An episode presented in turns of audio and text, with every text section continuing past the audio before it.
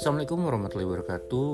Hai Selamat pagi, siang, sore, ataupun malam. Kapan pun itu kalian ingin mendengarkan podcast ini Dan podcast ini juga bisa diulang berkali-kali. Untuk uh, pertemuan kali ini Kita akan banyak membahas tentang respon tanaman terhadap stressing terhadap suatu kondisi yang mengakibatkan nantinya tanaman itu bisa atau tidak beradaptasi. Sebelum kita masuk ke pembahasan utama, saya ingin juga mengulang sedikit pembahasan pembahasan-pembahasan sebelumnya, terutama tentang definisi tent, uh, definisi dari ekologi. Mungkin kalian sudah paham ya apa itu ekologi. Jika kita berbicara tentang ekologi, berarti kita membicarakan tentang suatu sistem. Karena antara satu dengan lainnya itu berhubungan. Kita ambil contoh satu saja yang sangat simpel, yaitu apa? Rantai makanan. Kalau kalian perhatikan, jika pada rantai makanan itu ada yang hilang, ada yang populasi bertambah, ataupun ada populasi yang berkurang, maka apa yang akan terjadi? Akan terjadi suatu disturbance, gangguan pada rantai makanan tersebut.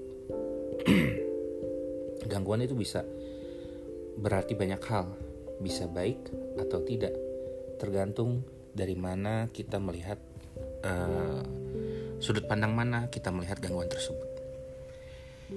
Kalau misalkan uh, contoh misalkan pada rantai makanan uh, yang di yang ada pada uh, lahan pertanian misalkan.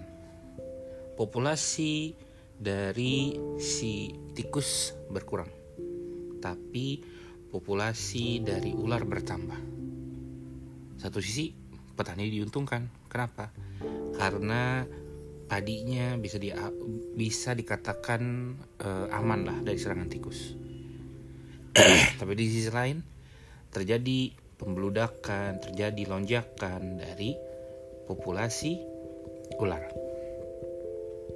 Nah, sistem itu tidak hanya berbicara tentang uh, populasi, lonjakan populasi, tapi banyak hal. Salah satunya juga uh, proses adaptasi. Oke, sekarang kita berbicara tentang uh, stressing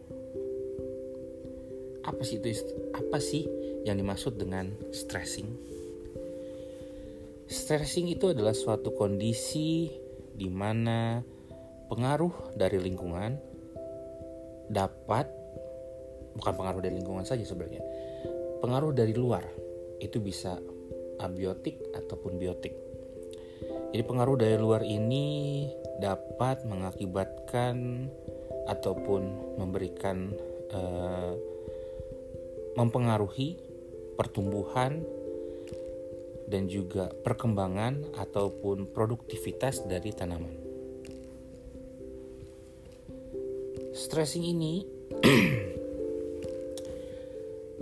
uh, bisa mengakibatkan atau memicu beberapa hal pada tanaman. Bisa mengakibatkan adanya alterasi gen bisa mengakibatkan adanya perubahan dalam metabolisme selulernya, bisa juga mengganggu dalam uh, proses pertumbuhannya ataupun dapat mempengaruhi dalam uh, bagaimana suatu tanaman itu menghasilkan suatu produk. Seperti yang saya bilang tadi bahwa stressing itu berasal dari ruang. Daya luar itu bisa berarti diakibatkan oleh uh, faktor biotik ataupun abiotik. Kalau biotik berarti ada hubungannya dengan organisme. Tadi yang saya sudah katakan. Adanya uh, pengurangan jumlah tikus dikarenakan populasi uh, dari si ular itu bertambah dia akan mempengaruhi dong terhadap produktivitas si padi. Kenapa? Karena padinya tadi yang tadinya banyak dimakan ataupun dipengaruhi proses pertumbuhannya oleh si tikus ya karena dimakan utamanya itu nantinya bisa lebih banyak ataupun bertambah uh, produktivitasnya dikarenakan si hewan pengganggunya berkurang. Itu pertama, faktor biotik. Yang kedua adalah faktor abiotik. Ini berasal dari hal-hal yang non organik. Jadi bisa dari suhu, bisa dari kondisi air, bisa dari paparan sinar matahari. Intinya yang ada kaitannya dengan eh, hal-hal uh, anorganik.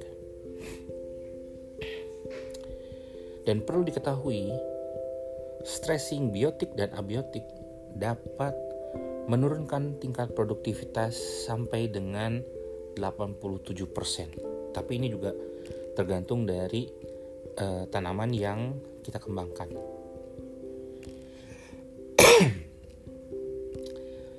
Oke, sekarang kita masuk ke pembahasan utama dari pertemuan kali ini, yaitu adalah kondisi stres dikarenakan adanya kelimpahan air atau yang banyak disebut dengan kondisi waterlogging. Pada kondisi waterlogging, hal yang paling utama yang terjadi adalah tanaman tidak bisa mengambil oksigen dari dalam tanah. Kenapa? Karena tanahnya dipenuhi oleh air dan organ yang biasanya dipakai oleh tanaman untuk mengambil udara ataupun oksigen dari dalam tanah tidak dirancang untuk mengambil oksigen dari air karena kondisinya adalah banyak air yang menyelimuti tanah tersebut. Mungkin kalian bisa banyak lihat pada tanaman-tanaman uh, seperti padi. Oke, nanti akan kita kita bahas lagi tentang uh, waterlogging ini kita break dulu sebentar sembari kalian baca uh, powerpointnya dan juga jurnal dari saya.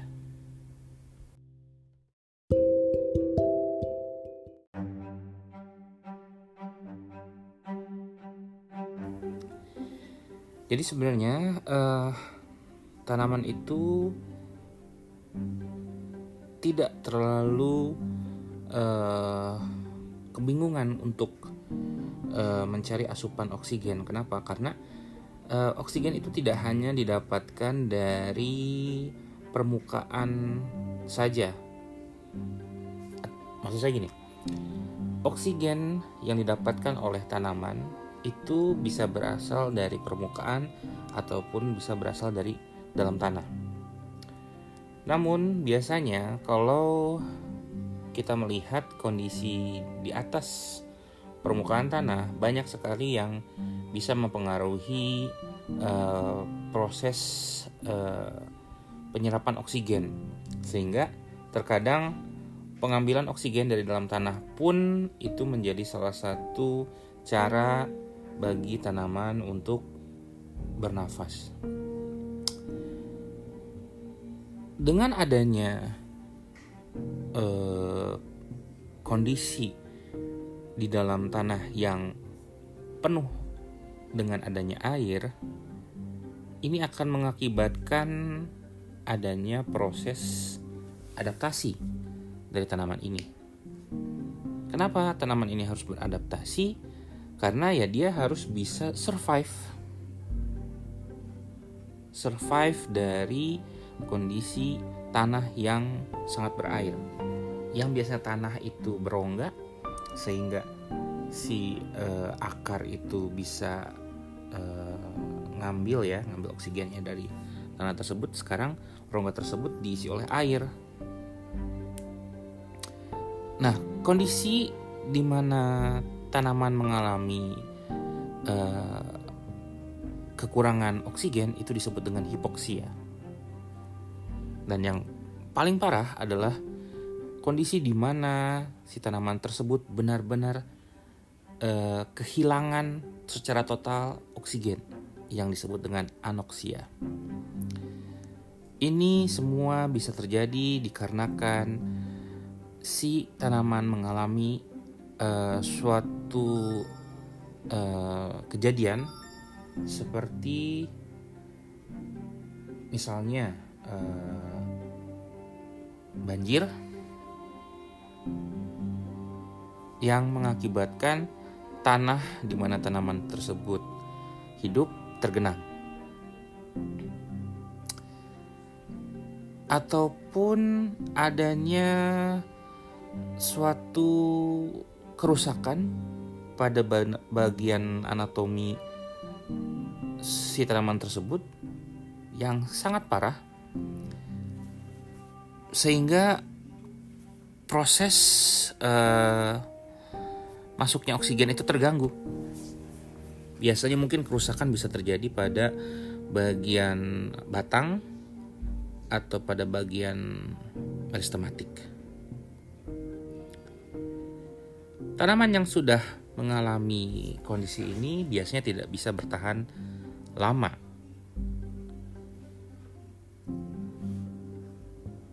Dikarenakan ya itu tadi oksigen yang diperlukan oleh tanaman tersebut untuk bernafas eh, kondisinya atau kadarnya sangat minim. Perlu kalian ketahui ataupun uh, perlu kalian uh, ingat kembali, oksigen itu sangat diperlukan dalam proses respirasi. Respirasi hasil akhirnya adalah apa? Ya, betul. ATP ataupun ADP. Dengan kata lain adalah energi. Nah, kalau si tanaman tersebut dia tidak bisa berespirasi, tidak bisa bernafas, maka apa yang akan terjadi? Dia tidak memiliki energi untuk banyak hal, entah itu bermetabolisme ataupun untuk uh, bertumbuh.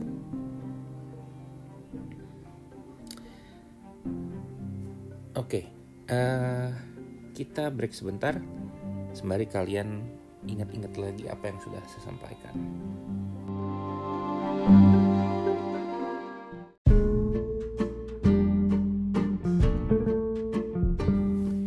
Ya, jadi kalau kita ingat-ingat lagi pelajaran awal tentang ekologi bahwa setiap makhluk hidup itu memiliki satu tujuan. Tujuan terpenting dari satu makhluk hidup itu adalah survive atau bertahan.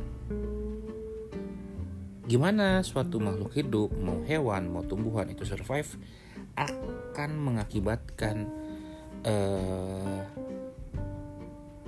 banyak hal terjadi yang dengan banyak hal terjadi itu bisa berarti adanya adaptasi, adanya suatu perubahan dalam uh, morfologinya, ada juga misalkan uh, memunculkan uh, apa namanya um, alterasi-alterasi DNA dan lain sebagainya. Nah, itu semua dimaksudkan agar si makhluk hidup ini bisa survive, bisa bertahan. Karena kalau tidak bisa bertahan, maka akan apa? Akan mati. Dan itu merupakan hal terakhir yang diinginkan oleh semua makhluk hidup, baik hewan ataupun tumbuhan. Oke, baik lagi ke uh, kondisi tanaman uh, dalam keadaan anaerobiosis ya. Jadi sebenarnya semua tanaman yang mengalami kondisi ini biasanya tidak bisa bertahan. Namun ada beberapa tanaman yang bisa uh, menyesuaikan diri sehingga dia bisa uh, mengakomodir kondisi anaerobiosis ini. Batas toleransi antara satu spesies dengan spesies lainnya dalam menghadapi kondisi uh, minim oksigen ini itu akan berbeda-beda. uh, beberapa uh, tanaman uh, bijinya biasanya itu bisa uh, berkecambah dalam kondisi total tidak ada oksigen. Sementara di uh, tanaman lainnya atau di spesies lainnya dia baru bisa berkecambah kalau si oksigennya itu ada. Ada juga beberapa tanaman yang bisa be bertahan beberapa hari dengan kondisi kurang oksigen. Ada juga yang dalam hitungan jam dia bisa mati dikarenakan kekurangan oksigen.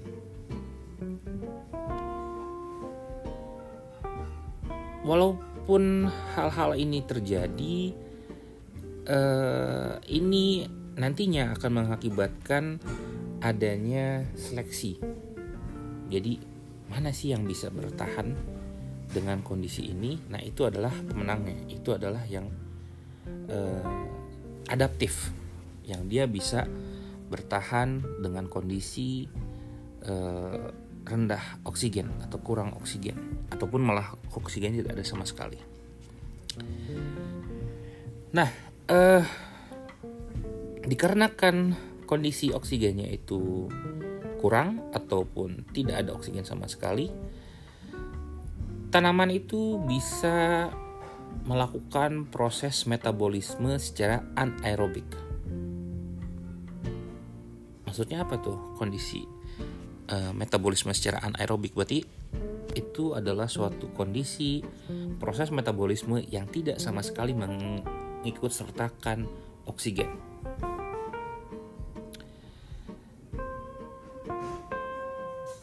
Proses ini nantinya akan mempengaruhi siklus Krebs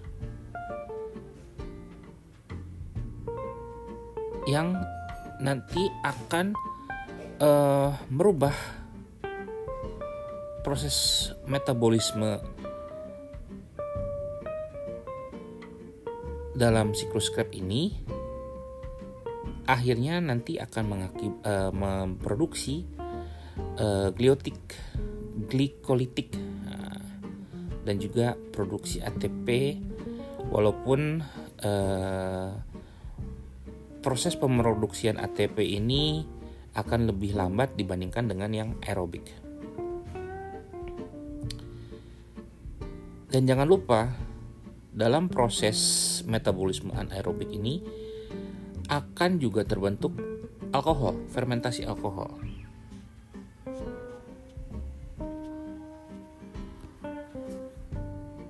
Walaupun siklus Krebs ini eh, sangat tidak efisien atau bukan tidak efisien ya uh, sangat tidak optimal berjalan dalam kondisi anaerobik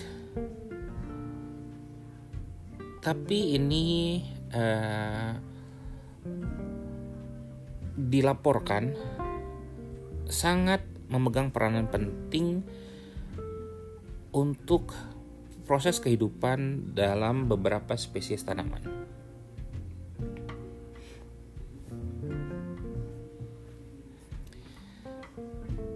Lalu apakah uh, alkohol atau etanol yang dihasilkan itu bisa menjadi uh, toksik buat si tanaman itu sendiri?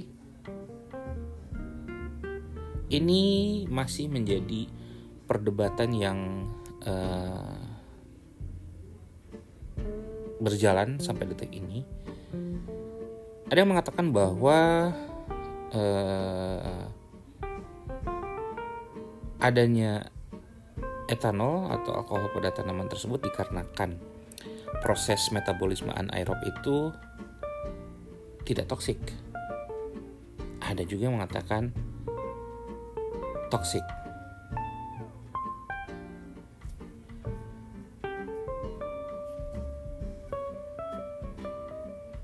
Hmm, kalau kita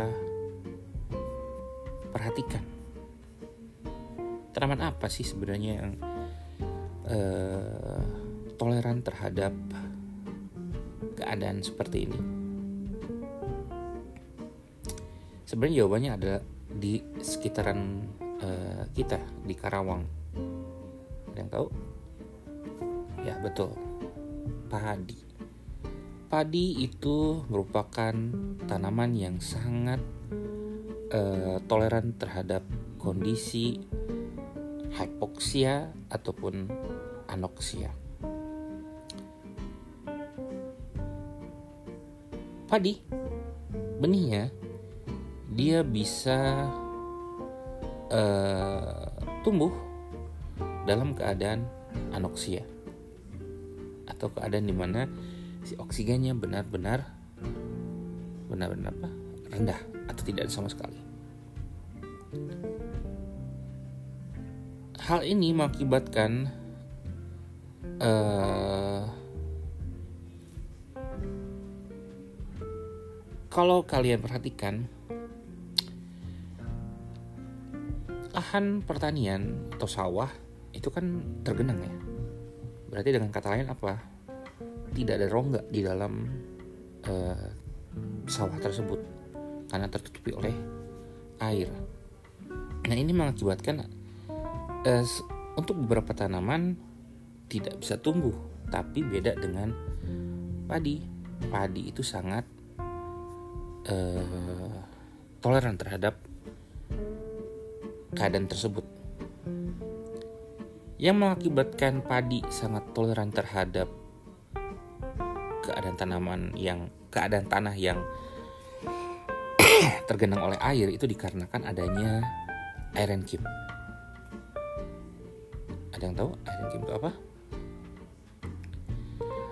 kim itu adalah suatu bagian dari tanaman yang dapat menyimpan udara, sehingga dia bisa uh, memudahkan tra pentransportasian udara dari daun menuju bagian yang tergenang di dalam uh, tanaman tersebut secara efisien dan tingkat keefisienan uh, proses pengedaran udara ataupun oksigen di dalam padi ini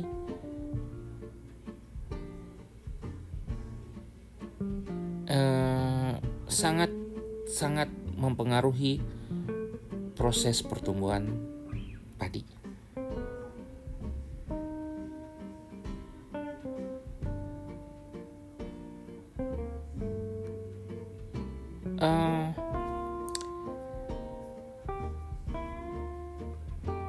Sebenarnya dalam dalam uh, prosesnya tadi kan kita sudah bahas uh, padi itu bisa benih padi itu bisa uh, tumbuh dalam keadaan anoksia di mana tidak ada udara sama sekali, tidak ada oksigen sama sekali.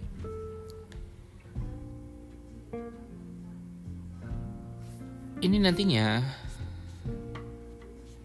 akan menjadikan padi menjadi tanaman yang sangat toleran terhadap kondisi anaerob.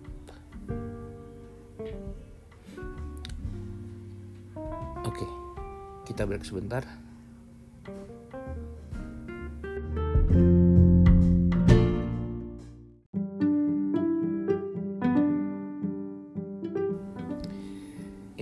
Uh, ini segmen terakhir ya. Ya, uh, dari keseluruhan uh, proses anaerobiosis ini ada dua bagian pada tumbuhan yang sangat terpengaruh dan dua bagian ini adalah dua bagian yang sangat penting. Yang pertama adalah akar, yang kedua adalah tunas. Nah, kedua bagian ini sangat terpengaruhi oleh keadaan anaerobiosis. Pada akar, seperti yang tadi sudah saya uh, ceritakan sedikit ya, atau saya bicarakan sedikit, bahwa terjadi perdebatan uh, di kalangan para peneliti tentang uh, adanya alkohol ataupun etanol pada hasil dari metabolisme anaerob. Kalau dilihat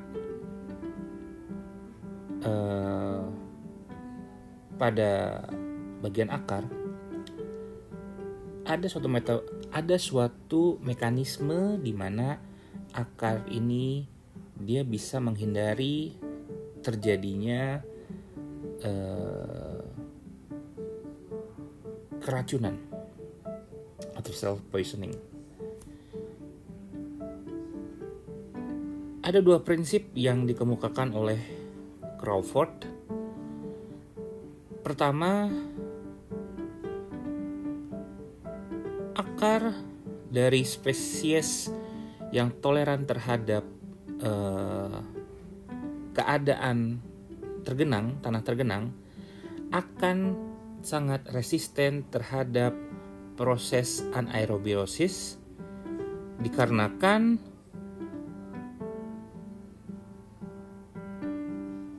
uh, spesies ini sudah teradaptasi pada bagian uh, jaringannya.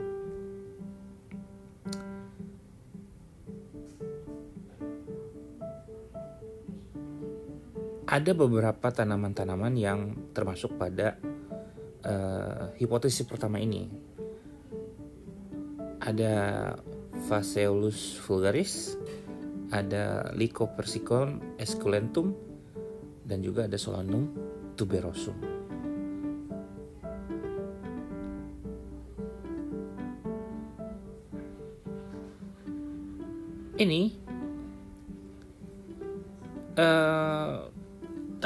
Tanaman-tanaman ini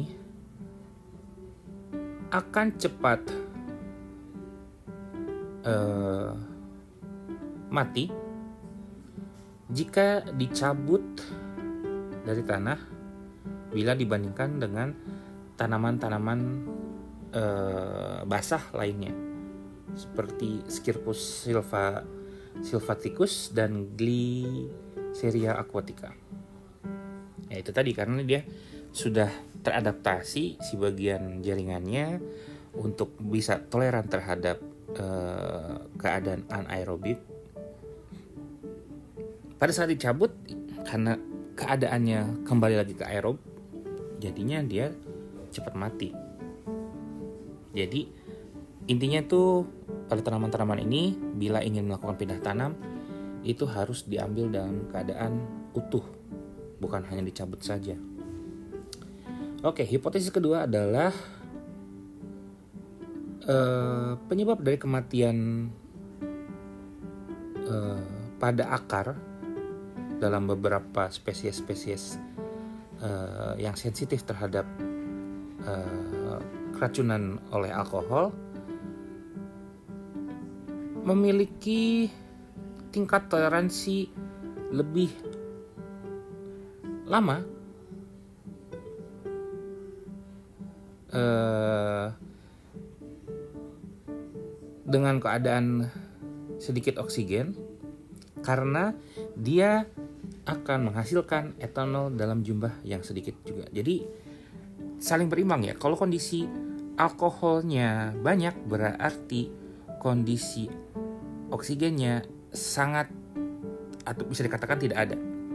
Kalau kondisi alkoholnya sedikit, berarti uh, si oksigennya masih ada tapi jumlahnya sangat-sangat sedikit. Nah, dengan adanya kondisi demikian maka uh, tanaman ini uh, masih menghasilkan oksigen, eh sorry, masih menghasilkan uh, etanol, tapi jumlahnya sedikit. Nah, karena jumlahnya sedikit, maka tidak uh, bersifat toksik terhadap tanaman tersebut. Ya, untuk lebih jelasnya, saya sudah sediakan jurnal untuk kalian baca. Uh, judul jurnalnya adalah Plant Adaptation to Anaerobic Stress. Kalian bisa baca, itu sangat baik sekali dan juga ada jurnal judulnya Plant Response to Anaerobiosis itu juga sangat baik dua jurnal ini sangat baik untuk kalian baca agar kalian pahami secara betul kondisi anaerobiosis oke lanjut yang kedua dari uh, adaptasi yang dilakukan oleh akar adalah menghindari adanya terbentuknya asidosis sitoplasmik.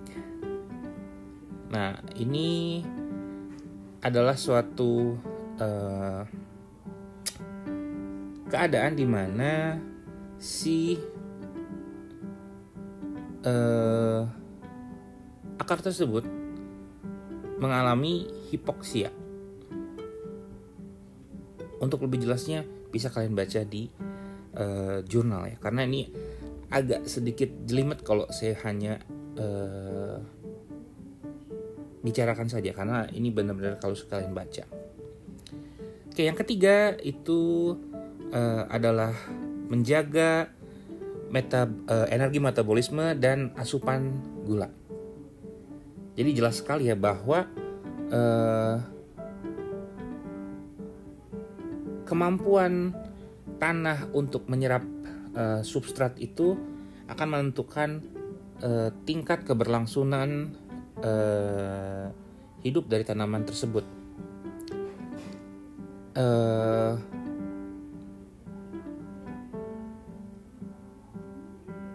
oleh karena itu, bagian-bagian ujung dari akar di tanaman-tanaman yang dapat beradaptasi dengan keadaan anaerobik ini eh, sangat berpengaruh pada proses penyerapan substrat. Oke, lanjut.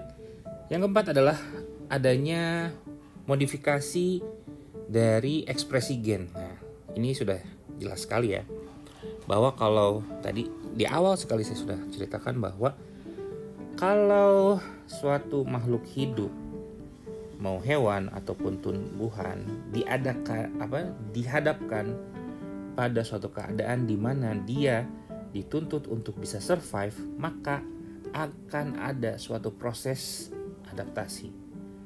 Dari adaptasi nantinya akhir-akhirnya itu akan mengakibatkan adanya perubahan. Perubahannya bisa berupa fisiologis ataupun fisik. Fisiologis itu maksudnya dalam proses uh, bermetabolisme lah jadi yang terjadi dalam tubuh. Kalau fisik itu bisa kita lihat.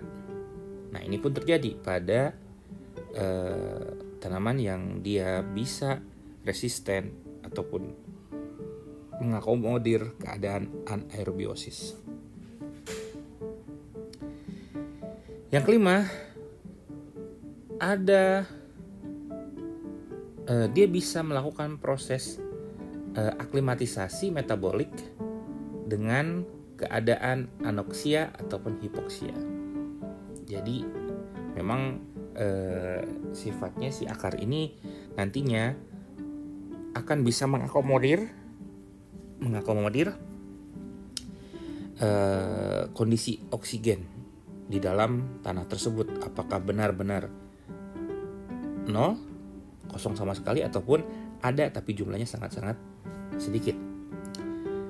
Oke, kita lanjut ke bagian tunas. Bagian tunas uh, sudah sangat jelas bahwa uh, ini merupakan bagian penting pada tubuh tumbuhan karena sifatnya dia terus tumbuh ya, menunjukkan bahwa tanaman itu uh, berkembang. Ada banyak tunas. Kalau tidak ada banyak tunas apa yang bisa kita uh, nilai dari tanaman itu bahwa dia bisa terus tumbuh? Ah yang terjadi pada tunas uh, dalam upayanya untuk uh, beradaptasi dengan keadaan anaerobiosis itu pertama adanya elongasi tunas yang uh, di enhance yang di uh, apa ya bahasa Indonesia enhance ya yang di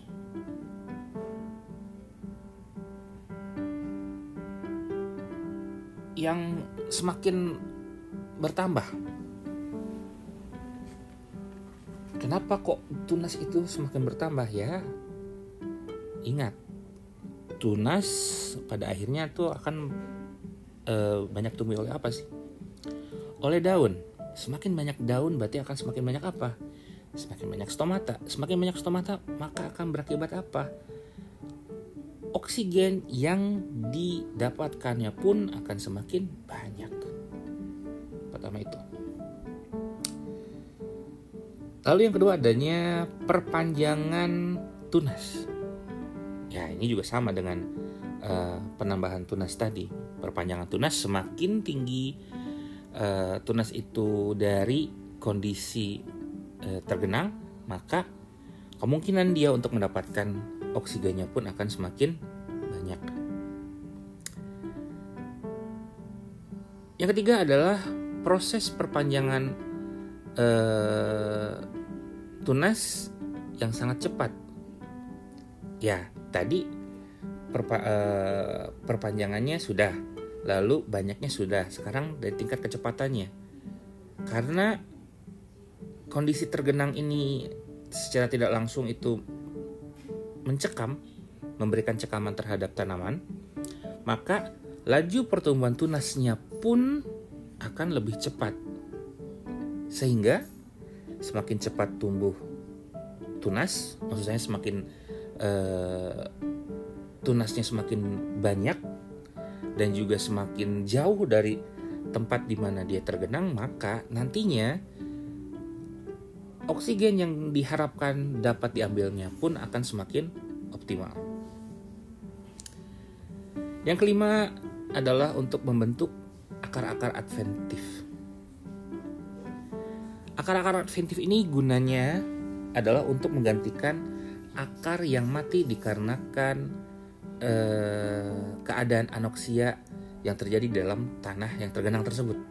Jadi, dengan munculnya akar-akar pengganti ini diharapkan proses penyerapan dari eh, mineral-mineral dalam tanah pun tetap terjadi walaupun penyerapannya tidak lagi dengan akar primer, akar utama.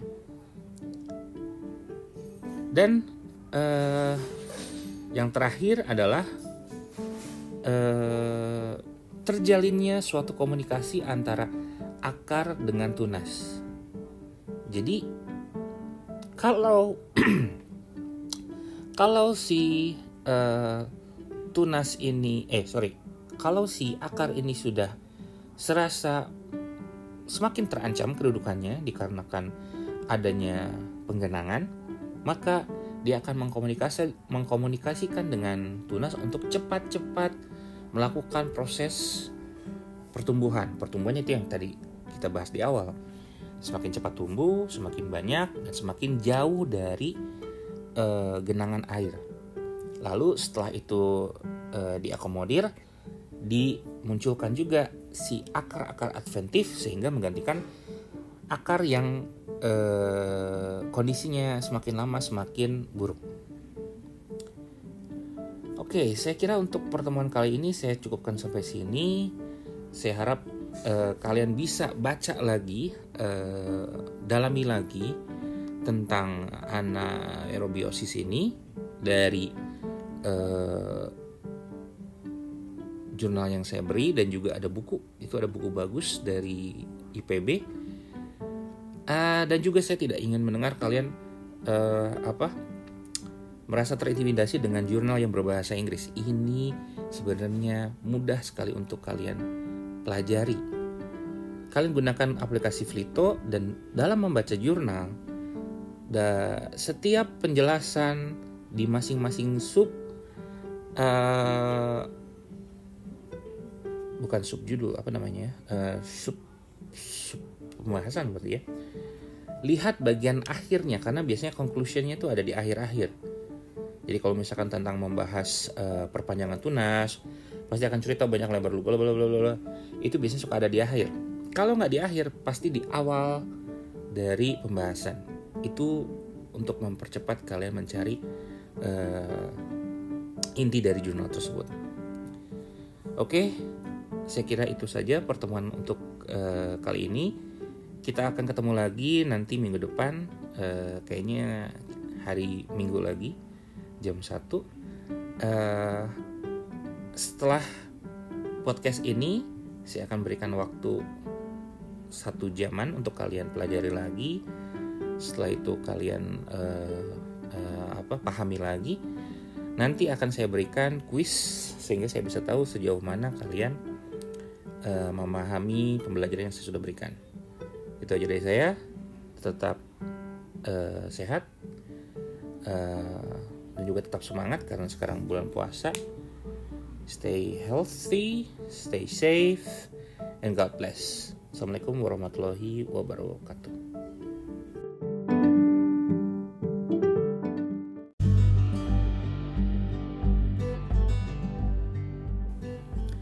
Ya, Assalamualaikum warahmatullahi wabarakatuh. Selamat pagi, selamat siang, selamat sore, selamat malam.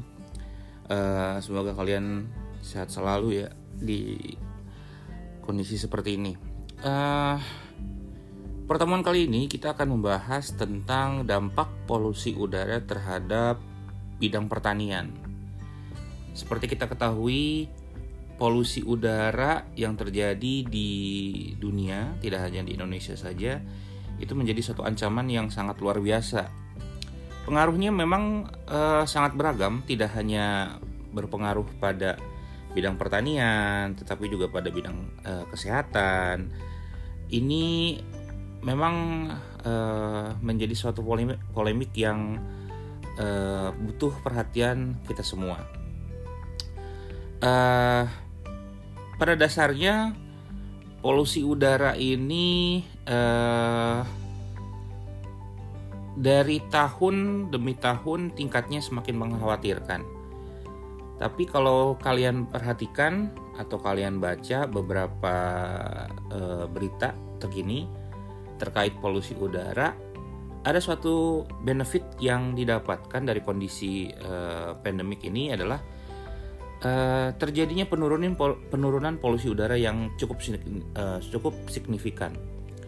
Uh, ada beberapa uh, netizen mengatakan bahwa uh, di daerah Jakarta saja saat ini ternyata bisa melihat uh, keberadaan gunung yang biasanya tidak pernah uh, terlihat sama sekali. Berarti kan secara tidak langsung memang kondisi udara di daerah Jakarta itu sudah uh, luar biasa tercemarnya. Nah, itu di daerah Jakarta. Sekarang kita lihat daerah yang dekat dengan keseharian kita lah, apalagi kita sekarang ada di Karawang. Kalau kalian perhatikan, Karawang itu adalah gudangnya pabrik hampir setiap bagian dari daerah Karawang itu banyak sekali terdapat pabrik-pabrik baik yang skala kecil maupun skala besar dan uh, secara tidak tahu uh, secara tidak langsung mereka memberikan sumbangsih polusi udara yang cukup banyak uh, setiap harinya. Nah untuk uh, lebih jelas lagi kita memperdalam tentang dampak pengaruh dari polusi udara terhadap bidang pertanian, eh, kita break dulu sebentar.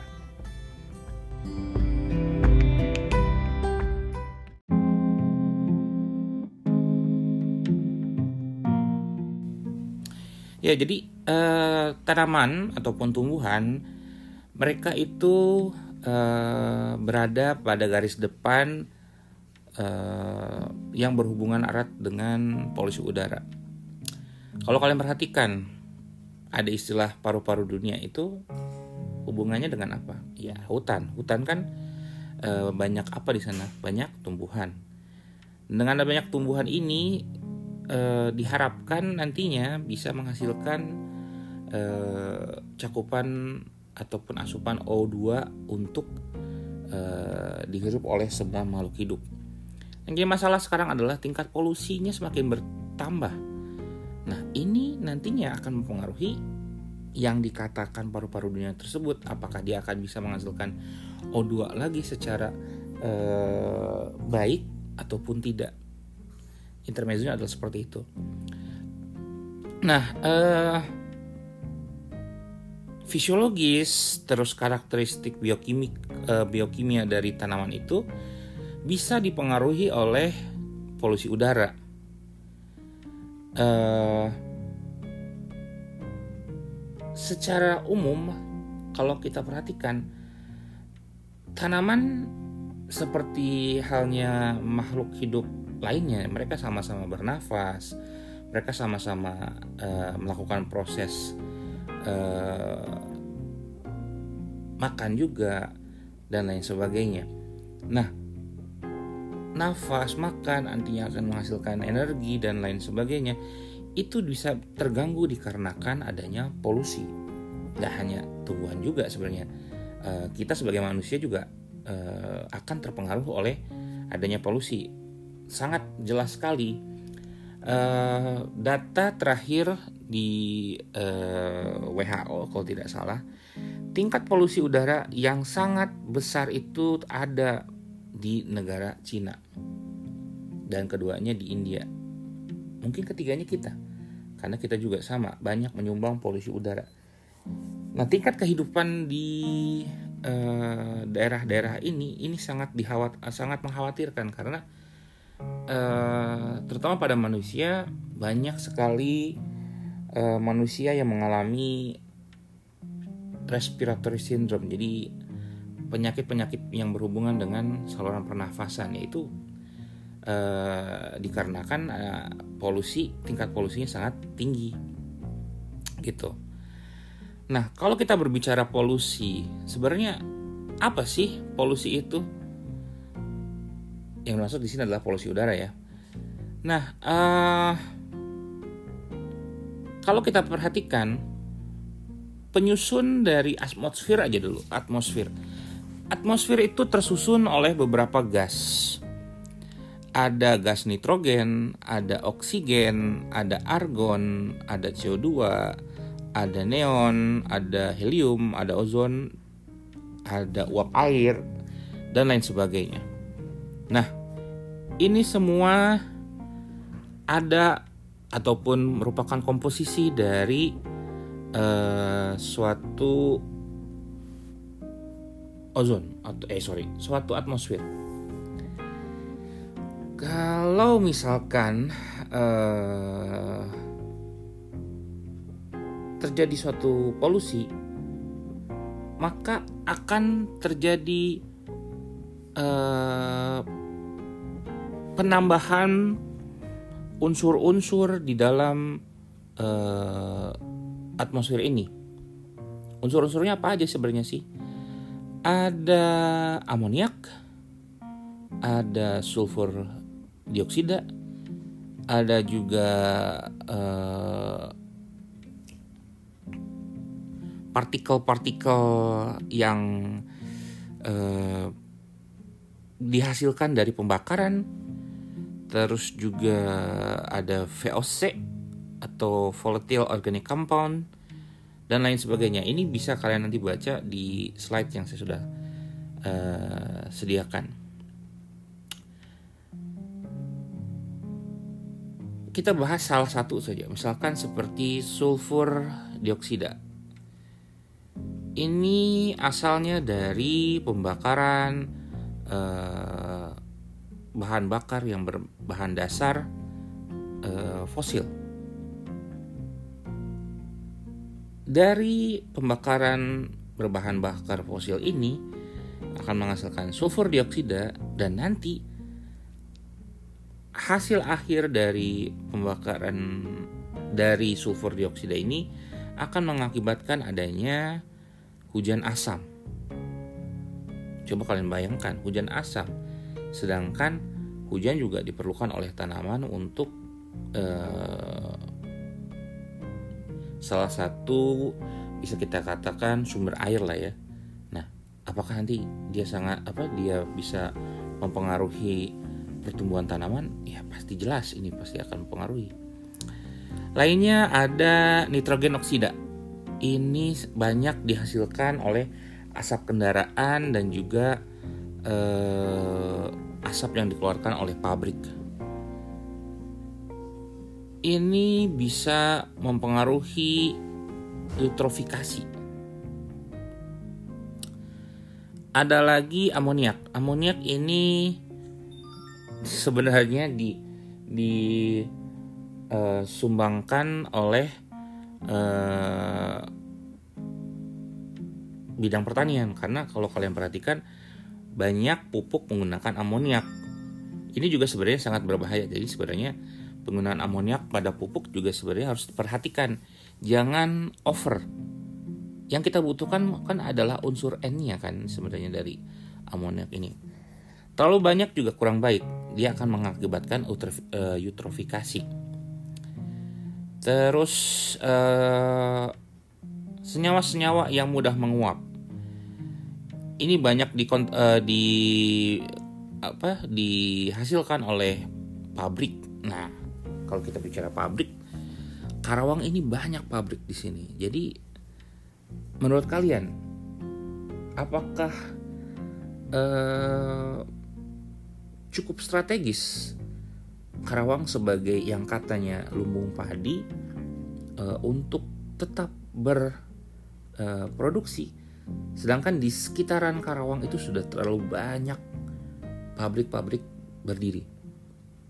Dan uh, polusi yang dihasilkan tidak hanya polusi udara saja loh. Ada polusi uh, air juga. Limbah yang uh, buangan dari pabrik uh, mereka juga. Jadi yang dihadapkan oleh petani di Karawang sebenarnya itu sangat uh, miris dia tidak hanya berhadapan dengan polusi udara, tapi juga polusi air. Sebelumnya kita sudah bahas tentang dampak uh, dari uh, kondisi di mana uh, jumlah air yang ada pada soal, pada proses pertanian itu terlalu berlebih. Sekarang kondisinya kalau misalkan jumlah airnya misalkan sama ya seperti kondisi yang uh, sudah saya sampaikan di pertemuan sebelumnya. Sudah itu adalah uh, si apa namanya airnya juga sudah uh, terpolusikan atau sudah tercemar. Apa yang akan terjadi? Ya uh, produktivitas dari tanaman pun tidak akan optimal di sana nantinya. Uh, sumbangan terbesar polusi itu uh, berasal dari limbah bukan limbah maksudnya berasal dari uh, gas buang yang dihasilkan oleh pabrik terus juga kendaraan bermotor uh, terus juga penggunaan uh, senyawa-senyawa senyawa yang mudah menguap. Kalau kalian perhatikan uh, dulu parfum uh, terus hairspray itu banyak menggunakan CFC ya. Itu juga sangat mempengaruhi ozon itu sangat berpengaruh terhadap polusi udara juga itu. Kurang baik lah ya. Nah lalu uh, dengan adanya polusi ini tanaman itu memberikan respon seperti apa?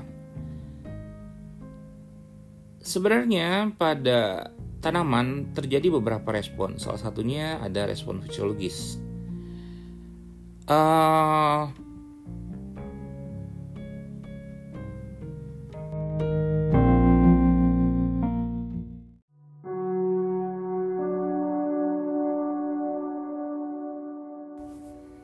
Oke, kita ambil contoh respon uh, fisiologis dari tanaman dikarenakan adanya polusi. Jadi karena memang tanaman ini berada di garis depan yang berhadapan langsung dengan polusi, ada beberapa ber, ada beberapa respon yang mereka uh, berikan, terutama dengan uh, terutama respon fisiologis ya. Jadi uh, polusi itu kan salah satunya bisa mengakibatkan uh, tingkat peningkatan panas ya. Kalau kalian kalian perhatikan Karawang tuh panas sih minta ampun sekali. Luar biasa ya. Itu salah satu hal yang terjadi dikarenakan polusi yang terjadi di Karawang itu sangat tinggi. Nggak, nggak hanya Karawang, eh, Jakarta, Surabaya, beberapa kota besar sudah mengalami tingkat panas yang semakin eh, meningkat, menanjak.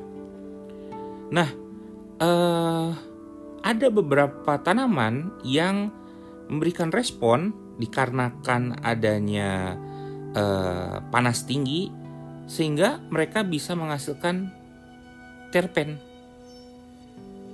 Nah, terpen itu sebenarnya juga hasil ataupun uh, uh, apa namanya respon fisiologis yang terjadi dikarenakan panas berlebih.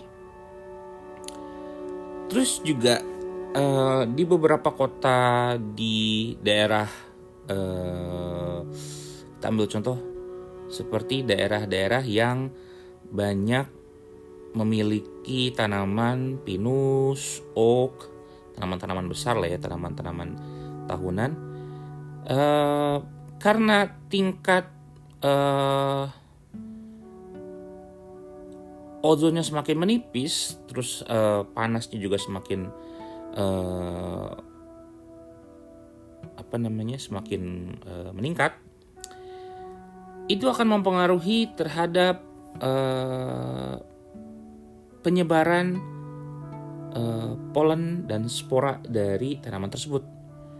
Memang tidak akan mempengaruhi tanaman, tapi bisa mempengaruhi uh, manusia, apalagi manusia yang uh, memiliki re, apa riwayat-riwayat alergi bisa terjadi nanti orang-orang ataupun manusia yang tinggal di daerah tanaman tersebut bisa batuk-batuk, bisa radang dan lain sebagainya. Uh, kalau kita berbicara polusi dari sudut tanaman ya, uh, sebenarnya polusi itu masuknya di mana sih uh, pada tubuh tumbuhan? Ingat, yang berhubungan langsung dengan uh, lingkungan luar dari tubuh tumbuhan itu adalah organ apa? Ya betul, stomata. Oke, mungkin kalian ada menjawab uh, epidermis. Iya, berhubungan langsung dengan lingkungan, betul. Tapi yang saya arahkan karena kita sekarang membahas tentang polusi udara, itu adalah stomata karena stomata di sana tempat keluar masuknya udara baik CO2, O2 maupun H2O. Nah,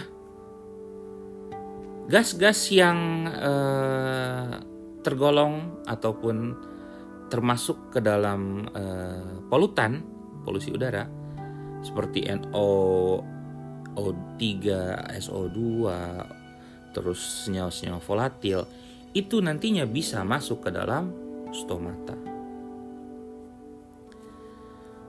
Uh, ini bisa kalian lihat di uh, apa namanya di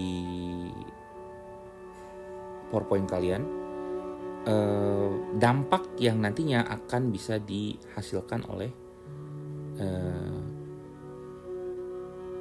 masuknya polutan terhadap tubuh tanaman. Oke, kita istirahat dulu sebentar, nanti kita lanjutkan lagi sebentar lagi.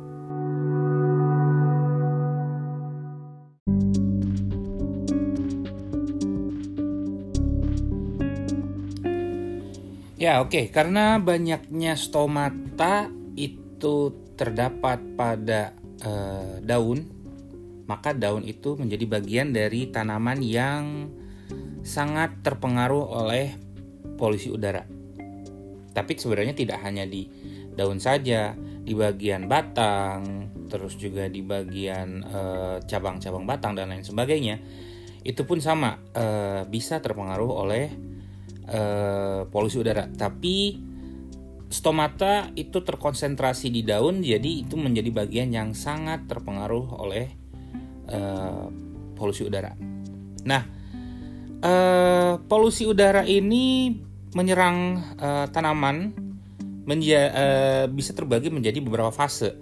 Ada fase gas, ada fase liquid atau uh, apa namanya uh, cairan ataupun fase lipid di mana uh, fase ini nantinya si apa namanya si polutannya dia masuk di sela-sela uh, jaringan lipid atau jaringan uh, wax itu apa? Lilin. Lilin di bagian dari uh, tubuh tumbuhan.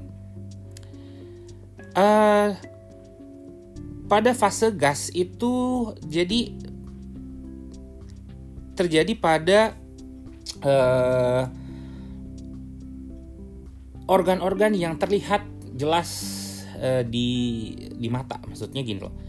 Jadi uh, biasanya konsentrasi dari uh, polusi itu bisa kalian temukan di daerah kanopi dari tanaman itu terus juga di bagian-bagian uh, uh, sekat dari antar uh, apa namanya ya bahasa Indonesia-nya uh, antar sekat antar tanaman. Bahasa Inggrisnya itu adalah concentration in boundary layer. Kalian cari bahasa Indonesia-nya. Uh, itu fasenya semua dalam bentuk gas. Nah, kalau liquid uh, fase liquid atau fase cair itu sudah masuk ke uh, area seluler. Nah, uh, Ini semua nantinya akan mengakibatkan suatu kondisi yang disebut dengan fitotoksik yang uh, sangat berbahaya bagi tumbuhan.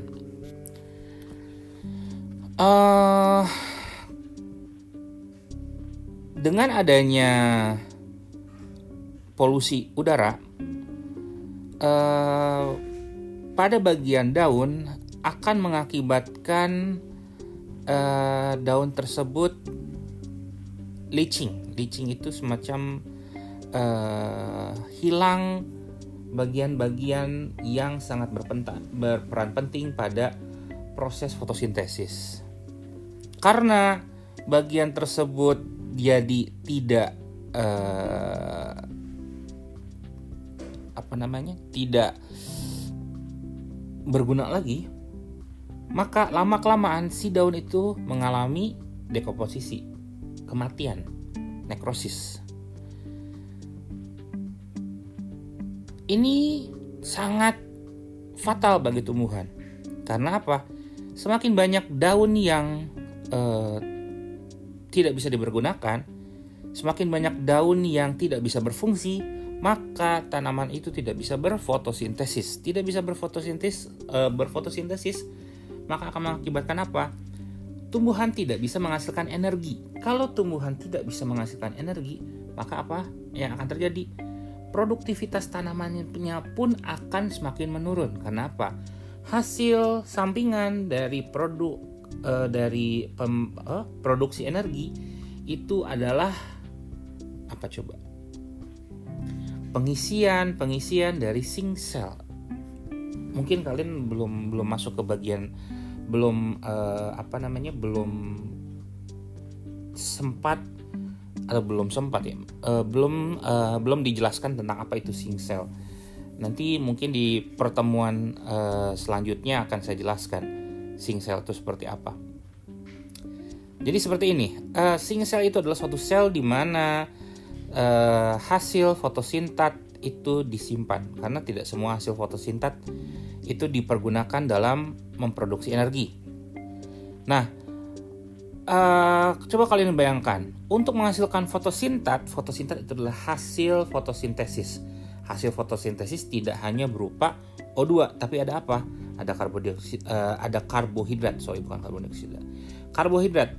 Bahasa lainnya adalah apa? Gula. Gula ini tidak semuanya dipakai pada proses metabolisme. Ada sebagian yang disimpan Nah, yang disimpan itu di uh, di dalam apa? Di dalam sing cell bisa berupa uh, umbi, bisa berupa buah, bisa berupa uh, apa namanya umbi buah terus uh, di batang juga ada dan lain sebagainya. Pokoknya kalau kalian uh, perhatikan ada satu bagian yang kandungan uh, gulanya tinggi itu merupakan sing selnya.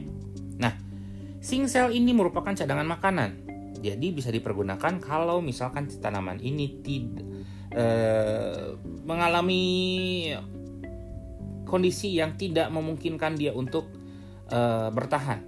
Misalkan kondisinya uh, ekstrim panas, kondisinya ekstrim uh, dingin, sehingga dia butuh cadangan makanan dikarenakan proses fotosintesisnya terganggu. Itu dikarenakan kondisi alam, bukan dikarenakan adanya polusi. Nah sekarang kondisinya adalah ada polusi. Polusi mengakibatkan kerusakan pada bagian-bagian dari tumbuhan ini. Karena rusak, maka tumbuhan ini tidak bisa berjalan dengan baik. Maksudnya tidak bisa berjalan dengan baik adalah tidak bisa melakukan proses metabolismenya dengan baik. Karena dia tidak bisa melakukan proses metabolismenya dengan baik, maka energi yang dihasilkan, sorry, bukan energi, uh, fotosintesis yang dihasilkan pun tidak banyak. Jangan kan kita berbicara untuk menghasilkan energi yang dihasilkan fotosintesnya pun tidak banyak. Karena apa? Tempat untuk menghasilkan fotosintesisnya pun uh, berkurang. Ya karena tadi kan uh, banyak daun yang rusak dikarenakan uh, polusi udara. Karena daun rusak, terus fotosintesis yang dihasilkannya juga tidak banyak, uh, menghasilkan energinya pun tidak optimal, yang nantinya pun tidak bisa ada tabungan uh, hasil fotosintat ini akan menurunkan produktivitas tanaman. Jadi has, uh, apa pengaruh dari dari uh, polusi itu sangat luar biasa. Uh, banyak hal yang uh, bisa mengakibat, maksud saya gini, uh, polusi ini memang uh, apa ya? uh, semacam uh, buah si malakama. Karena gini, kalau kita tidak melakukan suatu uh, kerja untuk menghasilkan suatu hal, misalkan, maka kita tidak bisa uh, tidak bisa apa ya bahasa yang lebih enaknya, tidak bisa hidup lah. Contoh misalkan perusahaan makanan, kalau tidak ber, berfungsi pabrik misalkan tidak bisa menghasilkan makanan maka sumber uh, makanan selain oke okay lah kita bisa mengolah makanan sendiri. Tapi kan ada makanan-makanan pelengkap yang uh, sangat bergantung uh, pada pabrik untuk memproduksinya di saat itu tidak ada dan kita sangat membutuhkan itu akan mengganggu kita sebagai uh, konsumen tapi di sisi lain karena pabrik ini tetap terus bekerja dia juga menghasilkan uh, emisi gas buang. Nah, ini yang nantinya akan uh, mempengaruhi terhadap uh, keberlangsungan hidup dari makhluk hidup. Jadi istilahnya kalau kita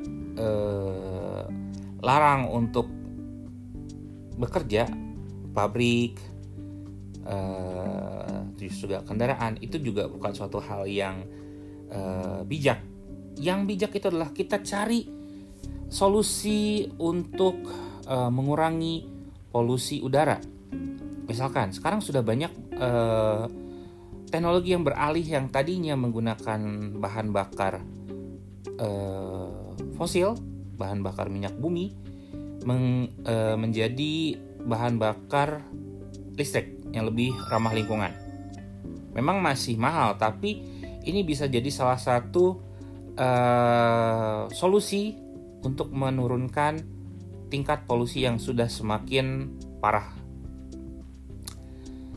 Uh, Oke, okay. kita break dulu sebentar.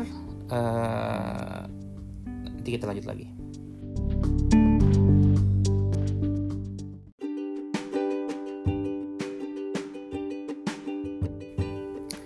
Oke, polusi udara itu bisa dibagi menjadi tiga.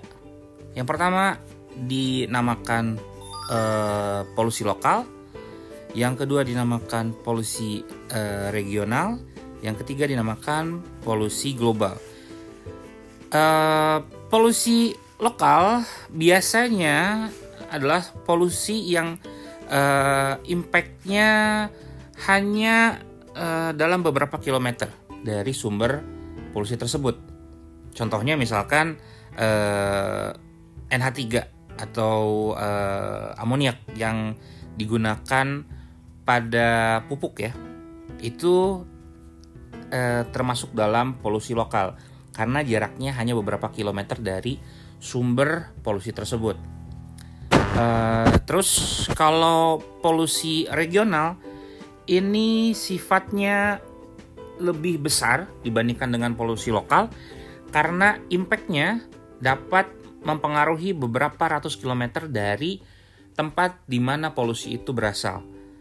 Uh, biasanya polusi-polusi yang termasuk dalam polusi regional ini berasal dari H2SO4, uh, itu juga mengasal, uh, termasuk senyawa yang volatil ya jadi bisa menghasilkan polusi terus juga eh, senyawa-senyawa nitrogen.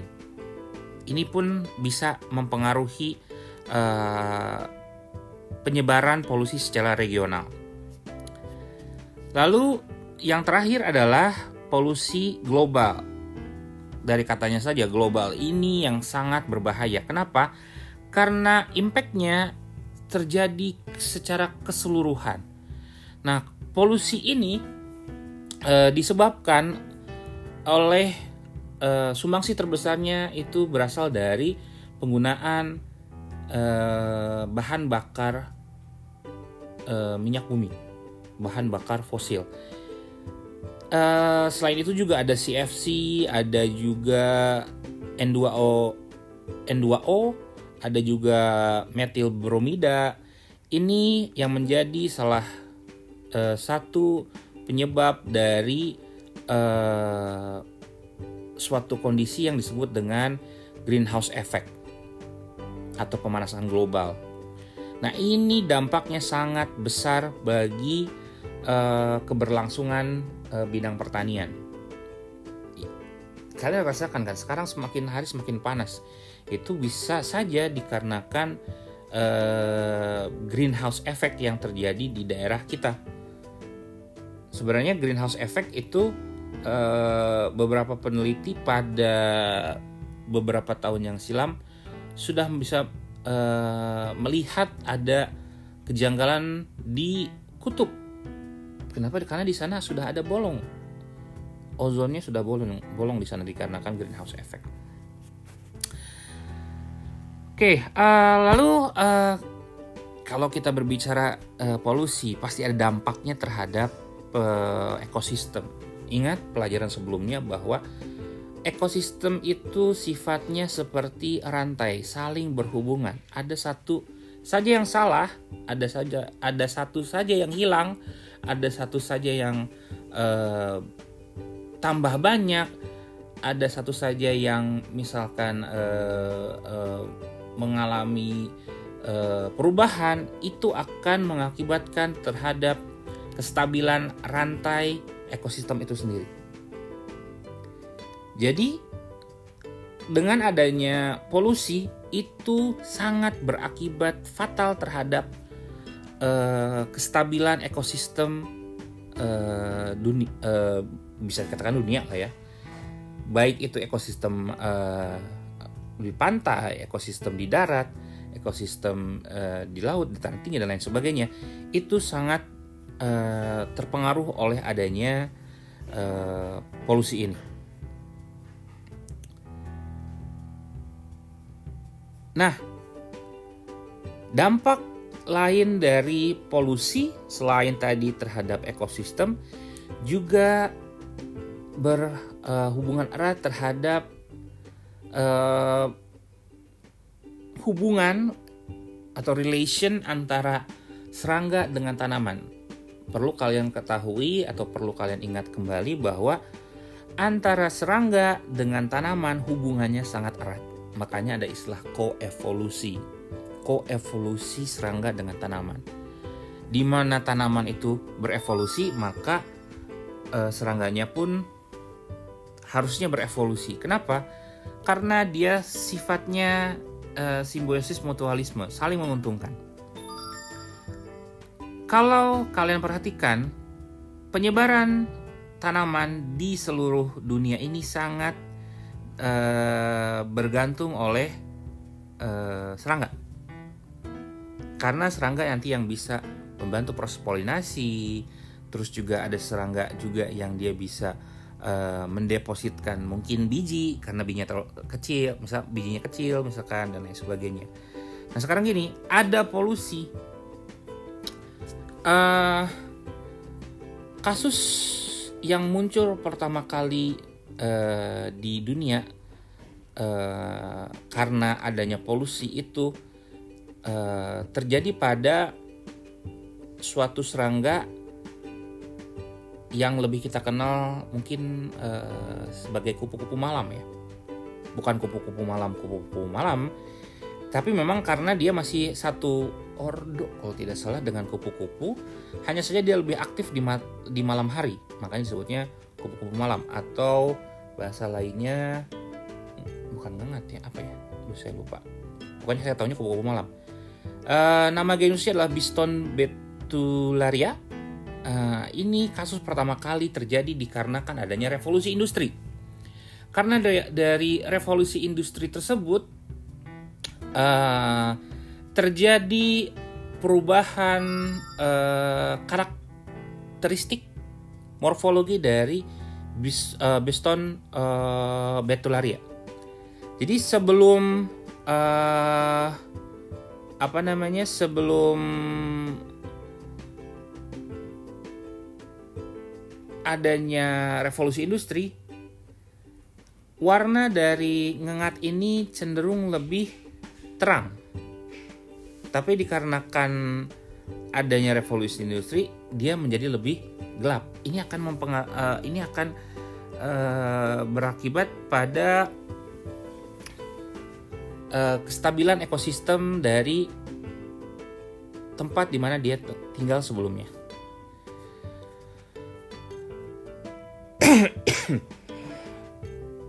Jadi yang harus kalian uh, ingat kembali uh, sebelum saya akhiri perkuliahan pada kali ini adalah uh, dengan adanya polusi ini dampak yang dihasilkannya pun sangat besar.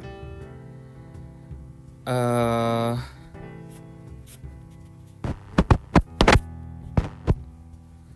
Dan uh, ada beberapa hal yang harus kalian cat uh, notes ya, kalian catat ya. Pertama adalah uh, polusi udara itu bisa mempengaruhi tanaman melalui stomata. Kedua, fitotoksisitas dari polusi udara itu uh, sangat bergantung terhadap sifat kimiawi polusi tersebut. Polusi dapat menginduksi uh, oksidatif stres oksidatif dari tanaman dengan uh, munculnya senyawa-senyawa radikal yang nantinya pada akhirnya akan merusak dari daun.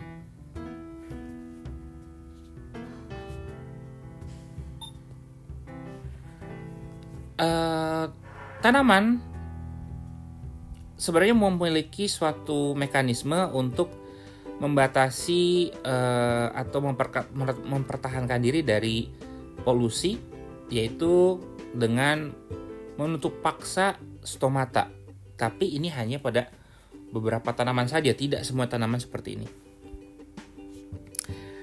Polusi udara dapat mengakibatkan perubahan pada fisiologi dan uh, bi, uh, apa namanya de, uh, fisiologi dan metabolisme dari tanaman tersebut.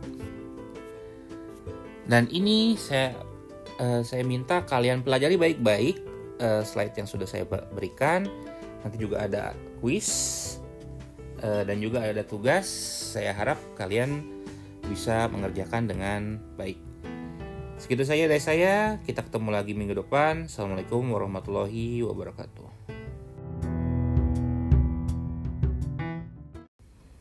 Assalamualaikum warahmatullahi wabarakatuh.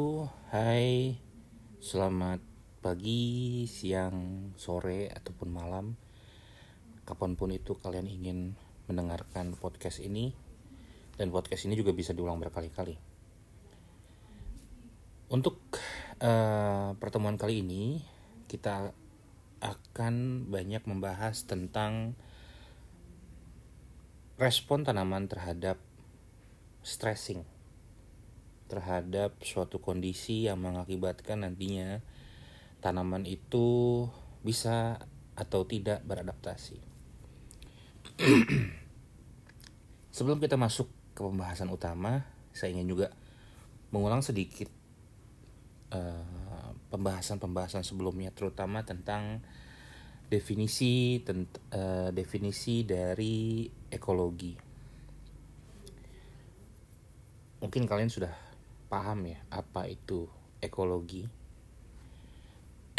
Jika kita berbicara tentang ekologi, berarti kita membicarakan tentang suatu sistem. Karena antara satu dengan lainnya itu berhubungan. Kita ambil contoh satu saja yang sangat simpel, yaitu apa? Rantai makanan. Kalau kalian perhatikan, jika pada rantai makanan itu ada yang hilang, ada yang populasi bertambah, ataupun ada populasi yang berkurang, maka apa yang akan terjadi? Akan terjadi suatu disturban, gangguan pada rantai makanan tersebut. gangguan itu bisa berarti banyak hal, bisa baik atau tidak, tergantung dari mana kita melihat uh, sudut pandang mana kita melihat gangguan tersebut. Kalau misalkan uh, contoh misalkan pada rantai makanan uh, yang di yang ada pada uh, lahan pertanian misalkan. Populasi dari si tikus berkurang tapi populasi dari ular bertambah. Satu sisi petani diuntungkan. Kenapa? Karena padinya bisa di bisa dikatakan uh, aman lah dari serangan tikus tapi di sisi lain terjadi pembeludakan, terjadi lonjakan dari populasi ular. Nah, sistem itu tidak hanya berbicara tentang uh, populasi, lonjakan populasi, tapi banyak hal. Salah satunya juga uh, proses adaptasi. Oke, sekarang kita berbicara tentang uh, stressing. Apa sih itu? Apa sih yang dimaksud dengan stressing? Stressing itu adalah suatu kondisi di mana pengaruh dari lingkungan dapat bukan pengaruh dari lingkungan saja sebenarnya. Pengaruh dari luar itu bisa abiotik ataupun biotik. Jadi pengaruh dari luar ini dapat mengakibatkan ataupun memberikan uh, mempengaruhi pertumbuhan dan juga perkembangan ataupun produktivitas dari tanaman. Stressing ini uh, bisa mengakibatkan atau memicu beberapa hal pada tanaman. Bisa mengakibatkan adanya alterasi gen, bisa mengakibatkan adanya perubahan dalam metabolisme selulernya, bisa juga mengganggu dalam uh, proses pertumbuhannya ataupun dapat mempengaruhi dalam uh, bagaimana suatu tanaman itu menghasilkan suatu produk. Seperti yang saya bilang tadi bahwa stressing itu berasal dari ruang. Dari luar itu bisa berarti diakibatkan oleh uh, faktor biotik ataupun abiotik. Kalau biotik berarti ada hubungannya dengan organisme. Tadi yang saya sudah katakan. Adanya eh, pengurangan jumlah tikus dikarenakan populasi eh, dari si ular itu bertambah. Dia akan mempengaruhi dong terhadap produktivitas si padi. Kenapa? Karena padinya tadi yang tadinya banyak dimakan ataupun dipengaruhi proses pertumbuhannya oleh si tikus ya karena dimakan utamanya itu nantinya bisa lebih banyak ataupun bertambah e, produktivitasnya dikarenakan si hewan pengganggunya berkurang. Itu pertama, faktor biotik. Yang kedua adalah faktor abiotik. Ini berasal dari hal-hal yang non organik. Jadi bisa dari suhu, bisa dari kondisi air, bisa dari paparan sinar matahari. Intinya yang ada kaitannya dengan eh, hal-hal uh, anorganik. Dan perlu diketahui, stressing biotik dan abiotik dapat menurunkan tingkat produktivitas sampai dengan 87%. Tapi ini juga tergantung dari uh, tanaman yang kita kembangkan.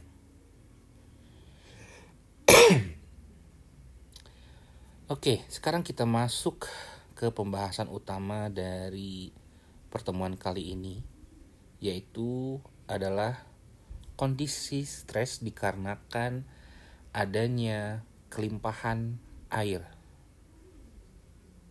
atau yang banyak disebut dengan kondisi waterlogging. Pada kondisi waterlogging,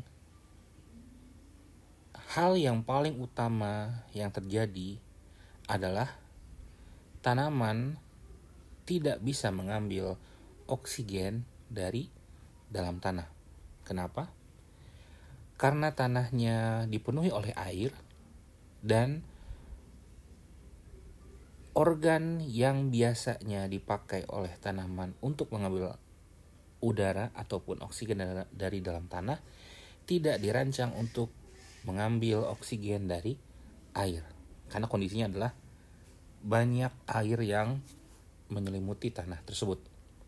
Mungkin kalian bisa banyak lihat pada tanaman-tanaman uh, seperti padi. Oke, nanti akan kita kita bahas lagi tentang uh, waterlogging ini.